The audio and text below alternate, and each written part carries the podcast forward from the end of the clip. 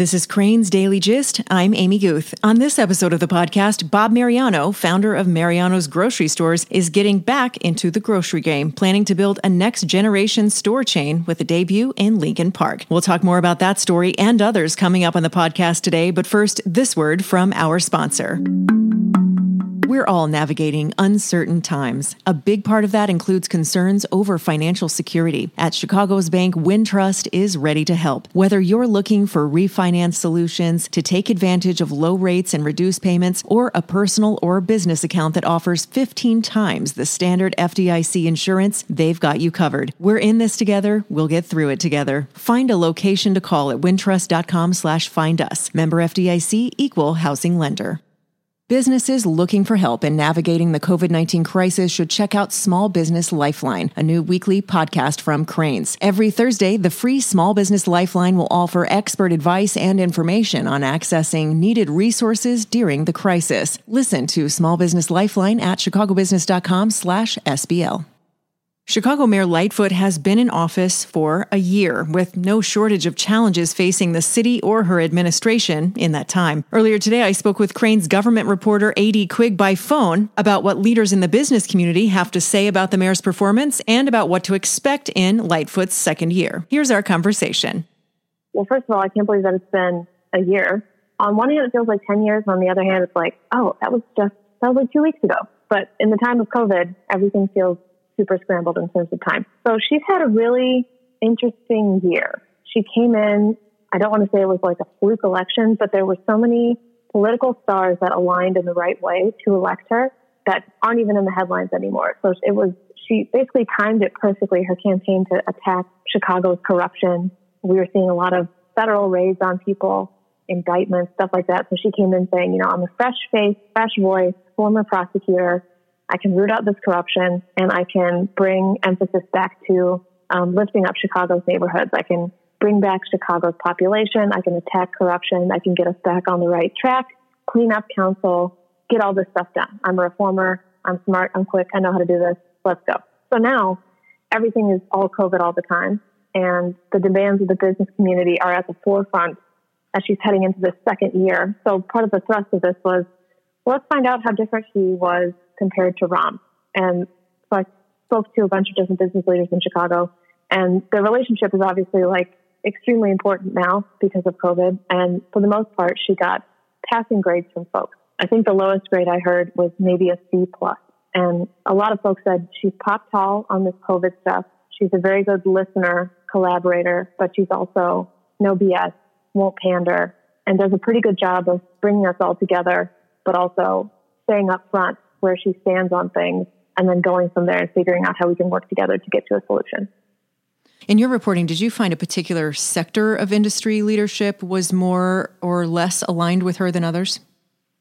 Well, her biggest fan, I would argue, that isn't working actively in her administration.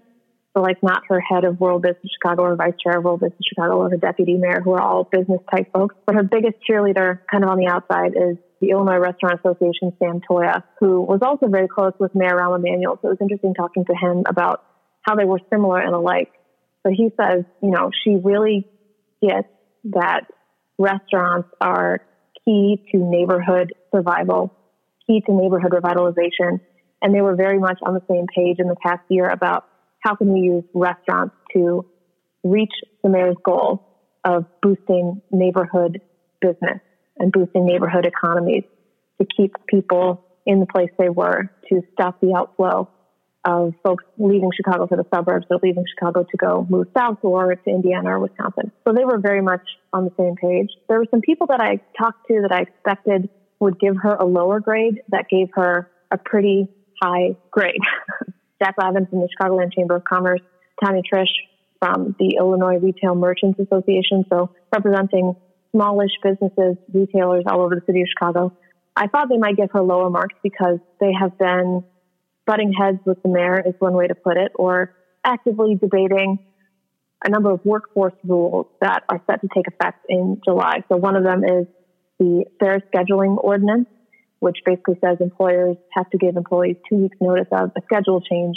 And if their schedule shifts unexpectedly, they are owed basically a fee.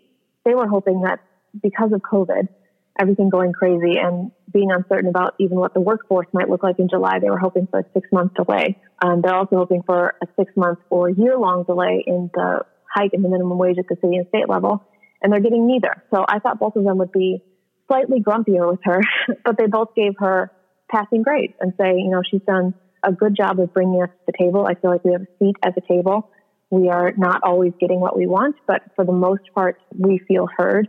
And I think both of them were also probably happy to be included on the city's economic recovery task force. But one person who did give her pretty low marks was Howard Tullman, who we all knew in around the Emanuel administration as the head of 1871, the tech incubator. And he said Lightfoot has been dragged kicking and screaming back to discussions with Chicago's heads of giant companies. So the Boeings, AbbVie, Abbott, McDonald's, Groupon, the big tech sector kind of taking shape and taking over Fulton Market. He says, number one, she hasn't engaged with them as much as Rahm had. And number two, she should be knocking on the doors of, of big money companies to beg them to help the city kind of get back on its feet.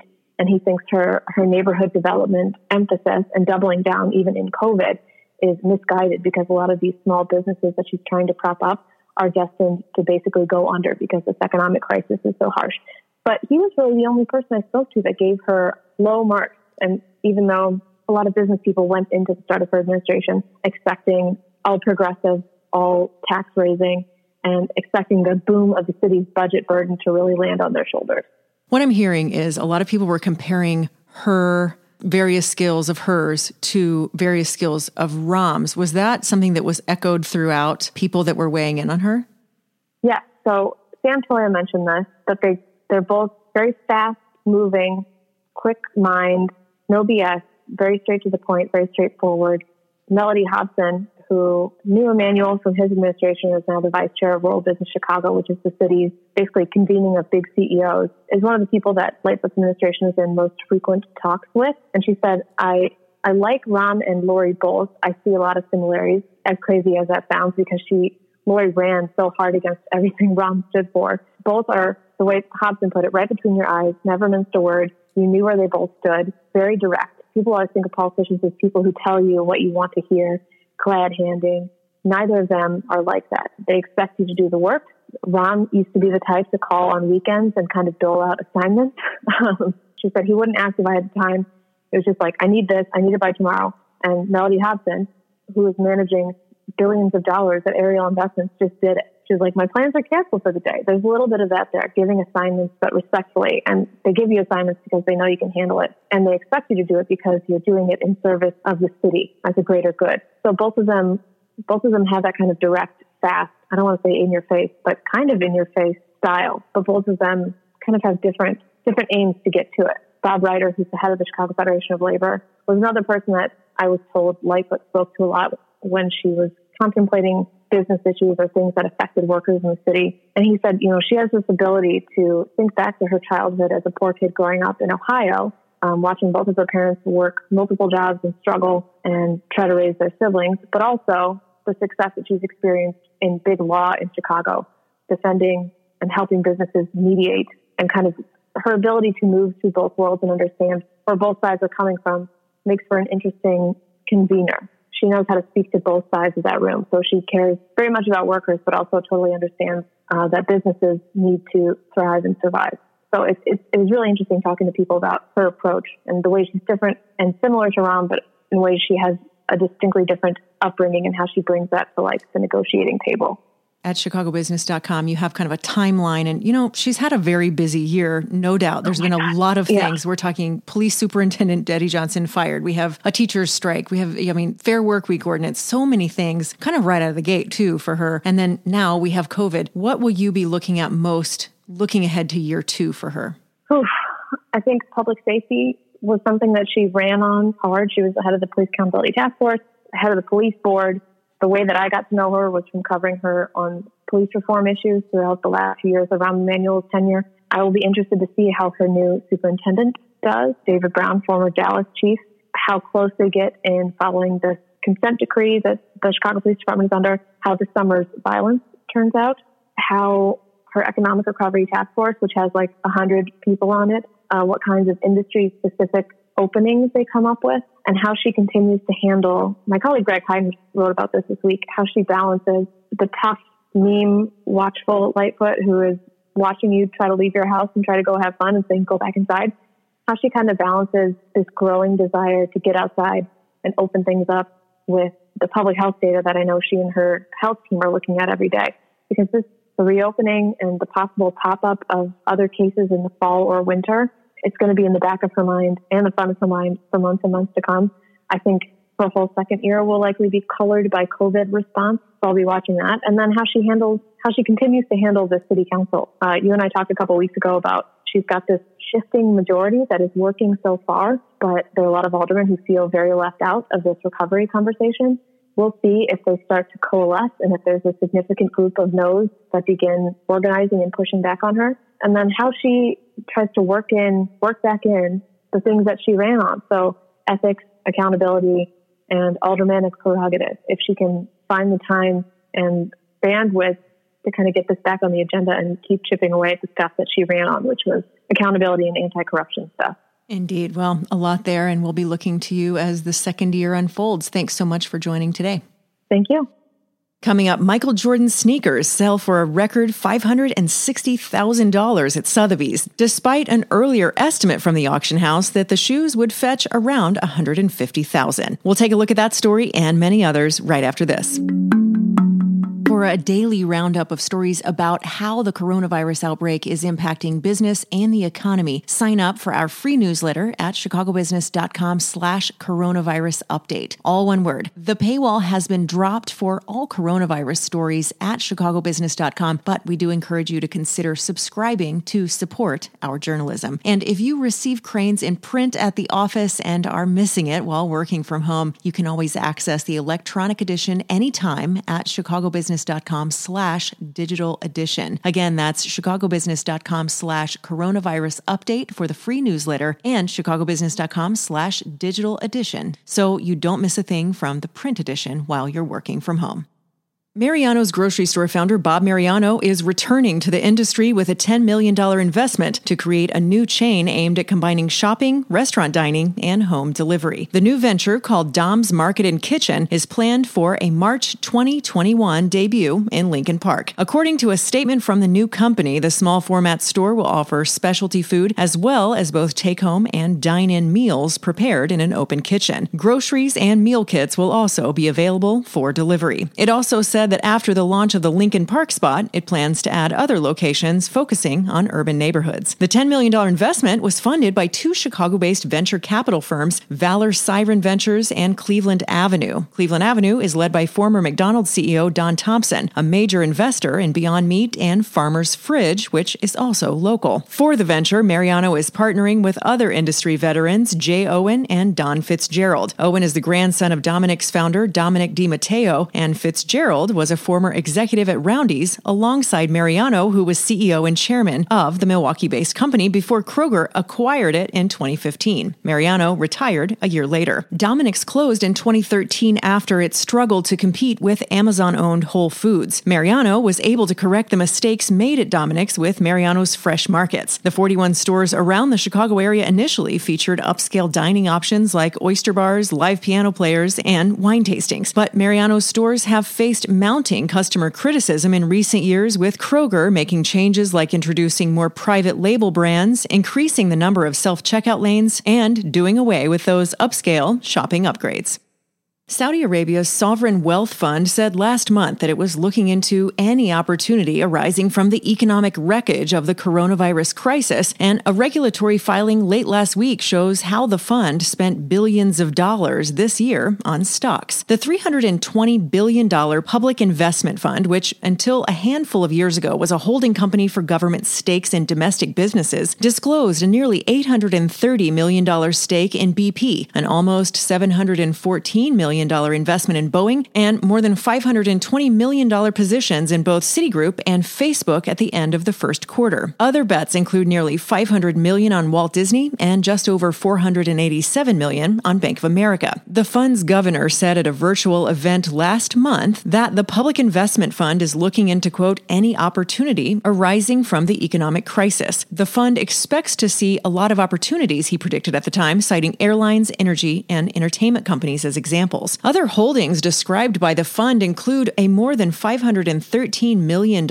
investment in Marriott Hotels, which is even greater than the fund's previously disclosed wager on cruise operator Carnival. Similarly, the fund grabbed a $416 million plus stake in concert promoter Live Nation. But wait, as they say, there's more. The fund also amassed shares of Canadian oil sands players Suncor Energy and Canadian Natural Resources, on top of investments that previously merged in Equinor, Royal Dutch Shell, and others. The regulatory filing disclosed by the fund held almost 10 billion of US equities, including an approximately 2 billion dollar position in Uber. But backing way up, this kind of bargain hunting is a pretty big contrast with retreats by the likes of Warren Buffett's Berkshire Hathaway, which previously announced a full exit from investments in four major US airlines. On Friday, Berkshire also disclosed that it had sold off most of a long-time investment in Goldman Sachs and trimmed stakes in companies including JP Morgan Chase. Coincidentally, the public investment fund also bought a $78.4 million stake in Berkshire as well. JCPenney department store chain, which filed for Chapter 11 bankruptcy on Friday, said it'll close about 29% of its stores. The retailer will reduce store count to about 600, down from the nearly 850 that it currently has across the country, as well as close two distribution centers, that according to a company filing earlier today. In fiscal year 2019, those locations brought in 9.2 billion in net sales. With the smaller store fleet, it expects net sales of 7.5 billion. The company company filing said the remaining stores, which made up 82% of net fiscal 2019 sales, represent the highest sales generating, most profitable, and most productive stores in the network. The filing also said that 192 store closures would take place in fiscal year 2020, with the closing and sale of 50 more company owned stores the following year. The company is currently in the process of determining when and which stores will be closed. But like most of its department store peers, JCPenney has also been challenged by falling